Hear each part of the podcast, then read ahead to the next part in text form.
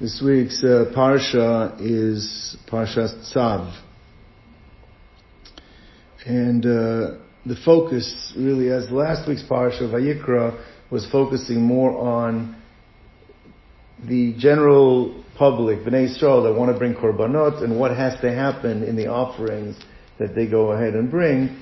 This week's parsha is more from the perspective of the Kohen, that are the ones facilitating the bringing of the, uh, of the korbanot, and what they have to do when they bring the korban. Now, it's, it's very interesting is that we have the beginning of the parasha deals with uh, the, the, the korban tamid.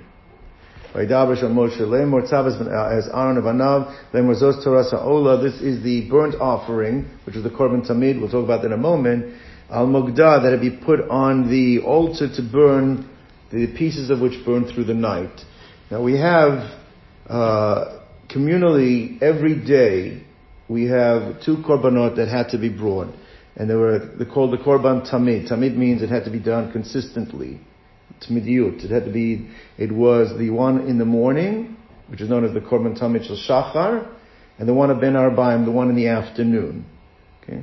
They correlate with what? The two tefillot.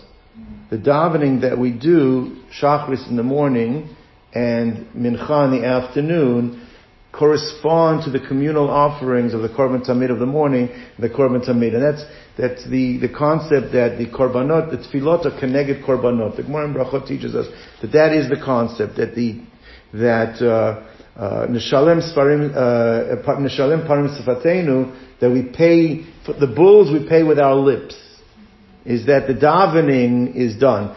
It's actually a fascinating Gemara. The Gemara tells us that uh, uh in um, in in in, uh, in, in Taanis that Hakadosh Baruch Hu told uh, promised uh, Avram Avinu, this land will be yours, and to your uh, generations, your inheritors after. And Avram came back and says, "Bame edak yerishena." How do I know that I am going to be able to inherit it, meaning that I'm going to have the, my children, right? Says maybe my children will sin and they'll get punished like the Dor Hamabul, like the generation of Noah, or the Dor Haflaga, when God scattered the people all over the world. So Hashem said, no, when they bring korbanot, when they bring the offerings to me, even if they've sinned, I will forgive them, and therefore I will not destroy them. So Avram Avinu pushes back and he says, but that's only if you have a Beis HaMikdash. If you don't have a Beis HaMikdash, you know, what's, what's, what's gonna happen if there's no, there's no Beis HaMikdash? How can they be assured of their survival? And Hashem says to him, he says that even when there's no Beis HaMikdash, I have already recorded in the Torah the order of the Korbanos. They're already listed. So even when you cannot bring them, by reciting them, we consider it as if you brought the offerings. And that's why if you open up a siddur in the morning uh, prayers in Shachris, right before the beginning of davening, you have the list of all the korbanot. In the afternoon, the Sfardim do it. They do the Ketoret, they do, they do, they, they say the psukim about the korbanot. Ashkenazim don't do it. Uh, and in the morning, unfortunately, because people are rushing to get to work, a lot of people cut out the korbanos. But really, it's a very intrinsic very important part of the tefillah. So you have your korban tamid of the morning, your korban tamid of the afternoon. Now, the Gemara also goes along and says that the avos, our forefathers, Avram, Yitzchak, and Yaakov, were responsible to determine the exact timing. They put into the into creation the timing of when's the best time for that. So Avram, uh, Vayamod, Avram Vayipalel, we learn from their Shachris, that we do it in the morning, right? So it's a combination of the avos putting into the, the energies for these tefillos came from them, and, uh, and, and, and the, the, the, exact details of it were connected to korbanot that were put in, uh, they were connected. But you have the morning korban in the morning, and you have the afternoon korban. So Shachris is Avram. Mincha, the afternoon was Yitzchak. Interestingly, where does Yaakov fit in? So you'll say, well, Yaakov was what tefillah? Ma'ariv, Arvid, right? Ma'ariv, the nighttime tefillah. There was no korban brought at night. We don't bring korbanos at night. So what the Gemara says is that the, what they did was, it's very interesting, is that the slaughtering of the animal, right, there's four avodas that were done when they brought an offering. They slaughtered the animal, they caught the blood. There was shchita, they caught the blood. They did zrika, they sprinkled the blood, right? So they, they, they I'm sorry, they, uh, they, they, they shechted the animal, they caught the blood, they walked the blood to the Mizbeach, and the final avoda was sprinkling the blood. As part of the essential parts of the avoda, there's no actual avoda needed to actually put the animal on the Mizbeach. That's like an additional mitzvah. But the avoda is really the sprinkling of the blood. That's really when the service is considered actually having been fulfilled, discharged. The putting the animal on the Mizbeach is like, like that's dessert. It's not the, uh, now, so where do we have room for Avram, for, ya, for Yaakov Avinu? Well, they put, what they did was, after they dealt with cut up the animal, dismembered it, and put all the pieces aside, then at night, the, the fatty pieces and the limbs that had not yet been consumed were put on the Mizbeach at night. It wasn't essentially Navoda, so you could do it at night, so the burning of the pieces through the night, that is what Ma'ariv corresponds. Right? So think about this for a moment. The actual service of Shachris, Avram Avinu. The actual service of the afternoon service, Yitzchak. The non-essential part, putting the meat, the pieces, whatever, that is Ma'ariv, and that is Yaakov Avinu. That corresponds to the Yaakov Avinu, which the, actually is a, a debate in the in the Gemara.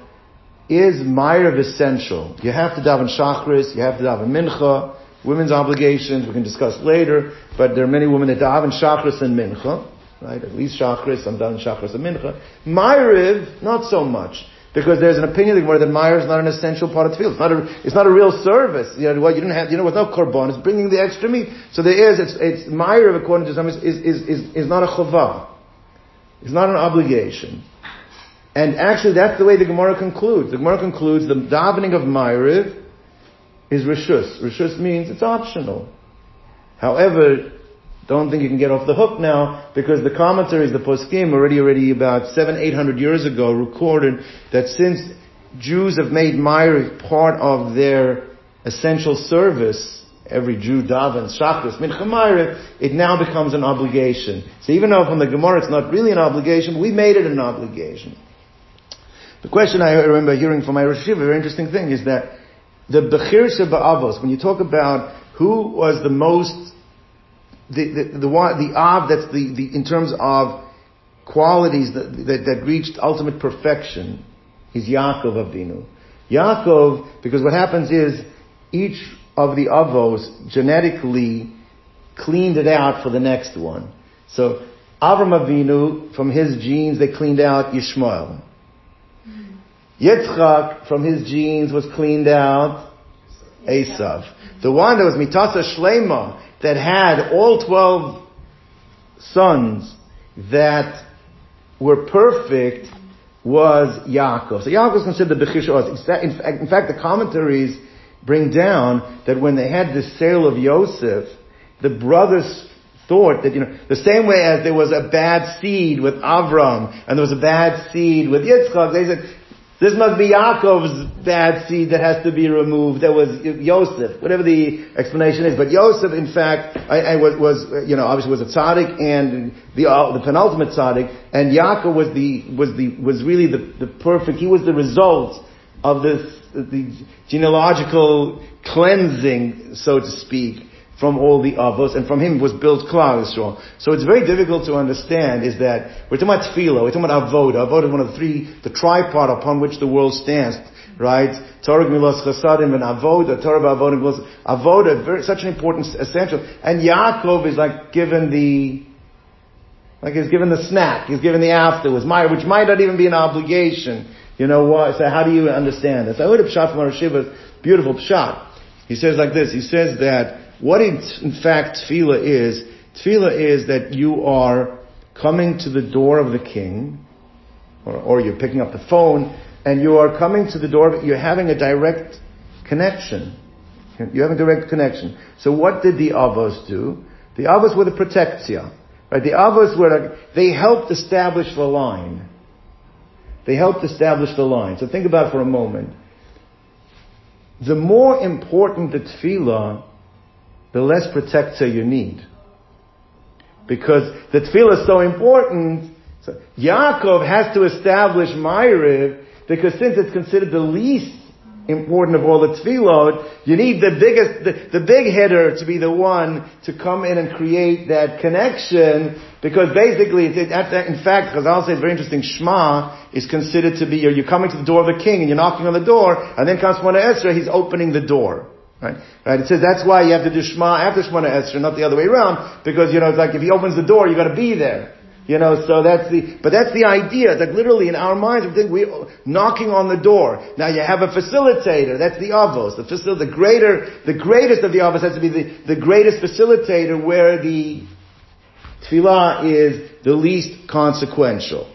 But taking that into mind, so they shechted the korban, they brought him his bath, you had your shachris, one of the morning, you have the one of the afternoon, then you have, on the mizbeach is burning these limbs. And that's how this week's parsha begins. By Davish el Moshe, Tzavis Aaron Vesbanav Lemor Zos Torah Sa'ola. This is the laws of the Korban Ola, right? Al Mogda, that has to be on the pyre. Al Mizbeach, Kol Alayla. Ada Boker, the Mizbeach Tukad Bo, and the fires of the altar will burn it. So through the night, it now is burning, and what happens when it burns? It turns into ashes. Okay?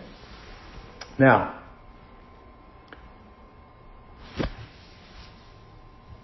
turns into ashes. So now we're going to learn that we always think the first service of the day is what? The first was the, the bringing of the korban tamid of Shal Shachar. Actually, before daybreak, there was another service. And that service was known as the Trumas Hadeshin. The Trumas Hadeshin was, there was removal of the ashes. Removal of the ashes from the Mizbeach, it was put on the side of the Mizbeach. Right? There was actually, according to the Rambam, two mitzvahs involved. The way it worked was, there was a Trumas Hadeshin, you took a scoopful of ashes off the altar, and put it on the side of the Mizbeach, and then you pushed the rest of the ashes into the center. But when that pile became too high, it's called the tapuach. The tapuach was the middle of the Mizbeach. When that became too high, then they took all of those ashes outside of the machane, outside of the, the campsite, outside, and that was called the Hotzah Sadeshin. So actually, that didn't happen every day, that just happened when the pile would get too high. So there's a side, you put on the side, and then, so that was, and that was the first service of the day. The taking the ashes off the Mizbeach, and once that happened, then they would bring the korban tamid. Now it's very interesting, what does the pasuk start? V'lavash Kohen midovad, he had to put on his linen tunic. Michnasei vad, he would have to put on his linen, linen trousers. Yilbash al basaro. Ve'yirimes adesh, and then he would lift up the ashes. Asher tochal ha'esh, which was consumed by the fire. That esaola, that consumed the korban ola al mizbeach. V'samo etzel mizbeach, and he placed it next to the mizbeach. So very interesting over here. He had to get dressed up for this. Means it's got a din of a service. Now, even though it only mentions two of the garments, the Ramban brings down, and we, this is the way we paskin, he had to bring the other four as well. Or, all four. He had to wear all four of his garments, not just the two. There were four, and we'll see maybe in the Rashi here why it focused on these two. But it was a full service, and had to be, all the clothes that needed to be worn by the Kohen had to be done for something which, think about it for a moment. It's on the pieces, which themselves are not such an important service, burning on the Mizbeach, that turned into ashes, he had to dress up before daybreak and do, which was the beginning of the day, take the ashes off the Mizbeach. Alright? And Rashi says, why is it focused on these two garments? It says, midovad, body's linen. But, but, but the, the, the uh, so it says midovad, Hiak kutonis. It's known as the kutonis, is the tunic. Uma Talmud Lomar Bad uh, uh, Mido. What is Mido Bad? It had to be measured exactly. means that wasn't like, okay, everybody just goes ahead and, you know, in yeshivas, you got to daven for the Amud, you have to wear hat and jackets. They got a hat and jacket stuck there, and anybody, some guy gets a jacket, it goes down to his ankles, the other one, you know, it's up to his belly button, but it's one jacket, you know. No, it, it had to be tailor-made. Had to be perfectly fit. Even for this service of removing the ashes, it had to be tailor-made, right? Al basaro shaloya davar chotetz bentayim. Says Rashi that you can't have anything underneath. And the commentators explain, because since he's dealing with ashes and stuff, you know, you might not want to get dirty and sm- no, you had to wear it the regular way that the clothing was worn. Right. Now, so let's go to the next verse. Upashat is begadav. Now he did that service. He already moved it. Now he can change his clothes. Bilava's Bar Machem and he puts on a new set of garments. If it was necessary, we said that that didn't always happen. Only when the tapuach got too high, they would take the ashes out of the machanel makom tar that had placed over there. It had to be a makom tar, not just dumping it. They put it into a pure area where they got rid, rid of the ashes. And Rashi says, Pasha the God of Ein There's no obligation after you do the Trumas Hadeshin that you have to change into the new begadim. It's derech eretz, but actually this is a an, the normal thing to do. It's an appropriate thing to do.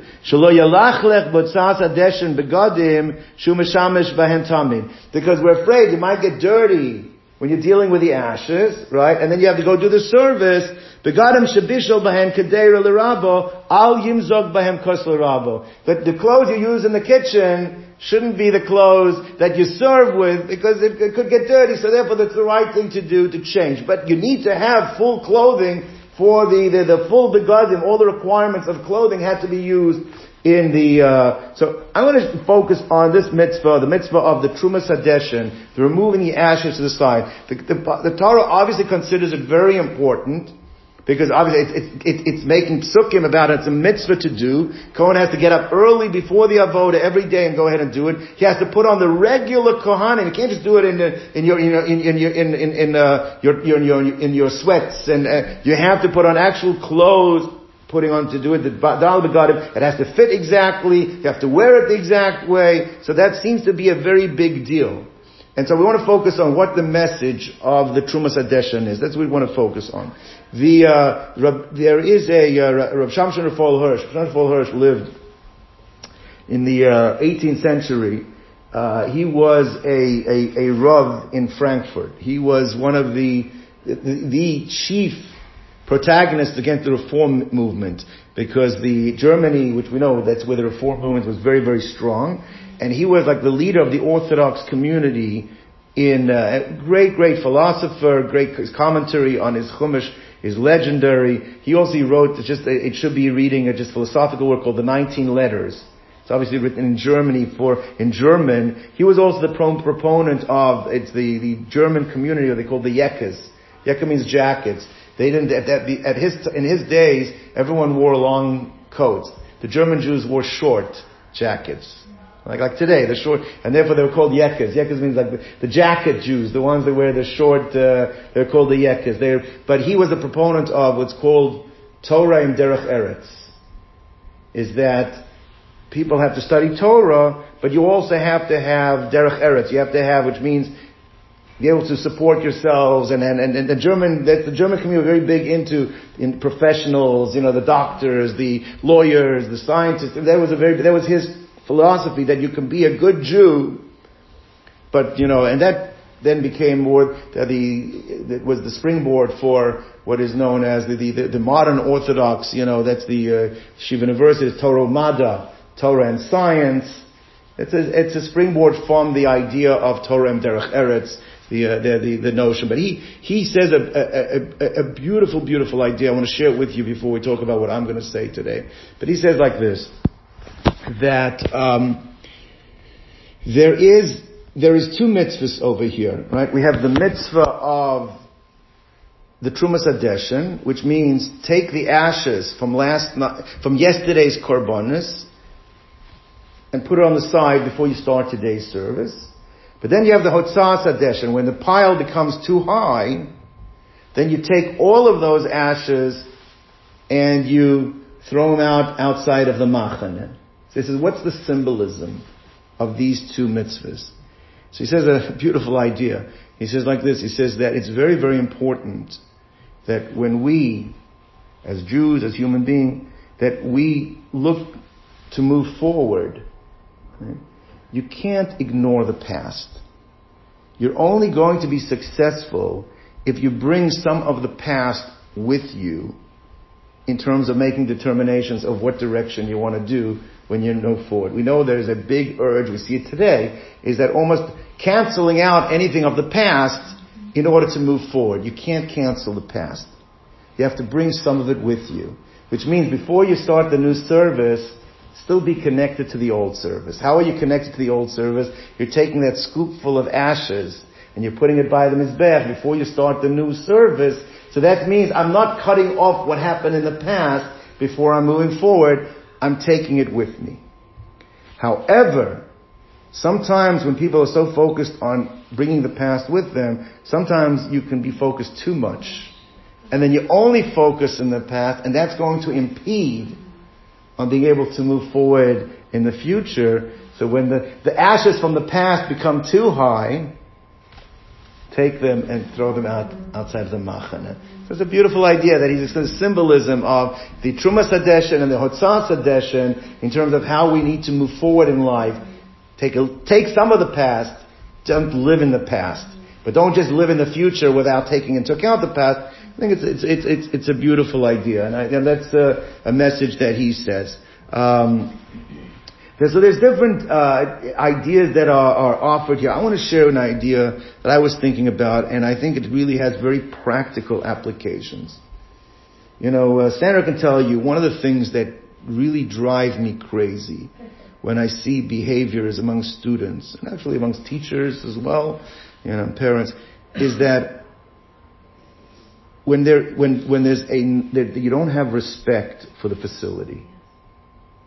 If you don't have respect for facility, I think to me, if you have, you know, kids that will deface desks or, or, or, uh, you know, vandalism, it's like, I have no tolerance for that. To me, it's like this, you know, I can take, a lot of things I can take in terms of, okay, fine, but when it comes to something like that, I just like, that pushes my buttons, you know. We have when kids finish lunch, in the lunchroom. Hmm? So you can see right away the homes, you know, there'll be the kids that'll get up and clean and put it into the garbage. Okay. I had a situation I remember in, in, in Miami. I remember it was when I was a, you know, I was a teacher there, and uh, one I was I was the actually the high school principal. One of the teachers came to me and said that one of the kids in the class, this is already ninth grade, tenth grade, is shaving, is, is, is, sharpening pencils. They did it back in the day. I don't do that anymore. Was sharpening pencils and there was shaving like piled up and the, falling onto the floor. And the teacher said, "What are you doing?" You know. So the, the kid looks at her like, you know, he says, "If you make a mess in the house, in your own home, you know, would you leave it?" He says, "Well, there Yolanda cleans it up." So the teacher says, I'm not Yolanda. You, you get up and you clean, you know, the idea of uh, Yolanda will clean it up, you know, that's like, uh, it's, it's, it's, it's a very, very important message. A, in terms of like keeping the place clean and keep, keep, keeping the place, you know, we had a situation, you know, just in terms of, it's more than just respecting other people's property. You know, we had a situation last week one of the shuls, there's a bar mitzvah, some of the kids went into a closet and took out the candy you know, made a big mess, and, you know, so that's, it's more than just, okay, uh, you know, okay, you're not supposed to steal, respect other people's property, you know, so that, that's, to me, I mean, obviously that has to be addressed. But when you're talking about in your own school, you know, the own place where you, it, it's more than that, because I think what it reflects is not just I don't respect somebody else's property, right?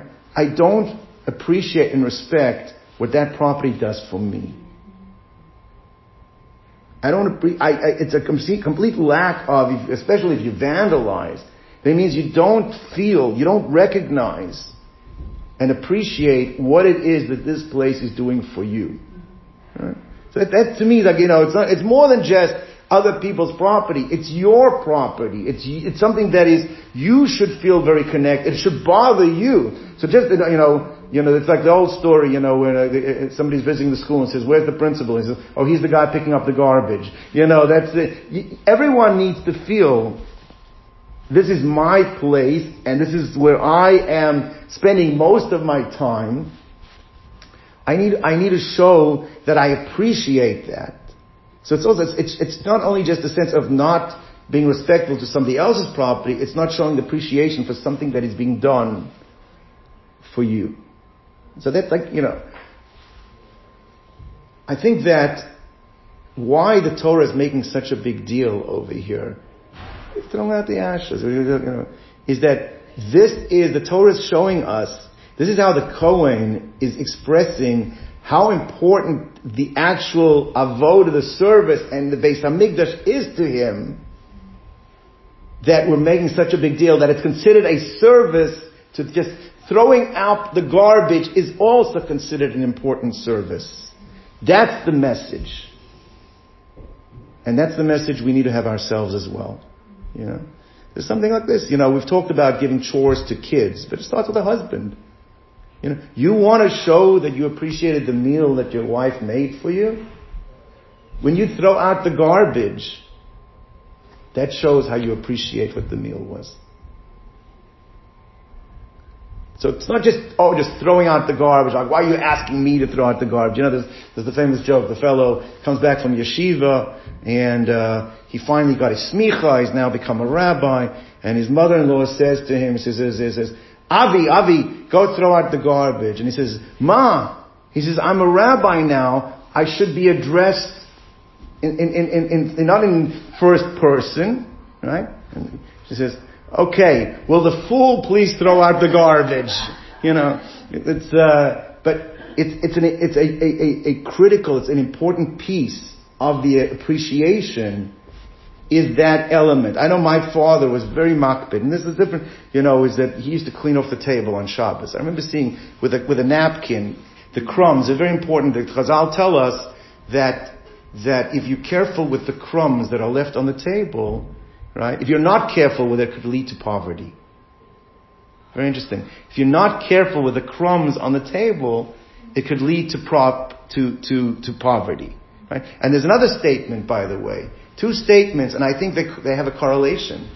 There's another statement that says that a, a, a wife's tears is what brings poverty in a home. A wife's tears. As it says, and I think there's a direct correlation. There's a direct correlation. You take care of the table. You take, you're showing appreciation. That's the way you're showing appreciation for the meal that was made. The wife, what she did, the effort. I'm staying, I'm cleaning, I'm putting my effort in. That's a correlation to the tears. But it's unbelievable Chazal. Chazal says that, that, that one of the Amar says to, one of the said to his students, he says, be careful for the tears of your wife. The tears of your wife can either bring, the, the, the, the, lack of them will bring wealth. Having them can bring poverty. Okay? So, the idea of throwing out the garbage is a sense of showing the appreciation of what happened before. And I think that's a huge, huge message. And by the way, it starts with us, but it goes over to the kids. And that's something also that's important. You know, it's what the, the children will role model what they see in the house. You want them to take care of the school. You want them to take care of the classrooms. And it's at teachers too, by the way. I used to be, had a Rebbe, phenomenal Rebbe, energy is great. On Fridays you used to do a, a, a, a, a kumsitz, right? I walk in there and there's kugel smashed into the carpet and, and uh, no, that's, and then beside the fact, the general studies staff come complaining, why is it that, you know, the Torahs uh, aren't that's, that's an important message. You have to give that over. And so probably the key, we talk about values and derech eretz and midos and showing that sensitivity, showing the appreciation, that's respect. That's, it comes down to self-respect. If you don't respect the place that's servicing you, then you really don't service, you don't respect yourself either. So, I think that's, to me, the message of the ashes. The message of the ashes is, yeah, it's not just throwing out the garbage put on your clothes, put it, get a pro, be, be, that's a service, it's an avoda, you need to do this because this is ultimately, this is how you're showing complete appreciation for everything was done before, is by how you dealing and, and, and, and throwing out the trash. That's the message. And, and, and obviously with, with our children too, cleaning off the table. My wife used to get very upset. We used to have bochrim. I actually, my kids were in yeshiva in Miami, and I was the modern Orthodox high school. I was the principal. So it was a very interesting thing. Is the bochrim at a young age they went away from from the house, from their homes to study, was dorms, whatever it is. The modern Orthodox kids they were at home, and my wife always pointed out is that the kids coming from the modern Orthodox school, and I don't like to generalize, but they would get up, can I help, serve, clean up, and the ones that had gone to yeshiva at a young age, my wife would, my wife would, you gotta get up and clean off, you know, say thank you. You know, my son won't go to place, won't say thank you. My, it's my wife. Why? And the difference is because one, they were the parents were overseeing, the parents were there. You know, but it's a message that if they're not going to learn from parents, somebody has to teach them. Someone has to learn. And you know, that's that's I think very very important. That the things that sometimes we look at as insignificant actually could be the most significant in terms of showing what is important. And uh, so. This is going to be the last one before Pesach. I want to wish everyone a Chag Kosher Sameach. Please God, uh, everyone should have a wonderful, healthy Pesach. Yeah.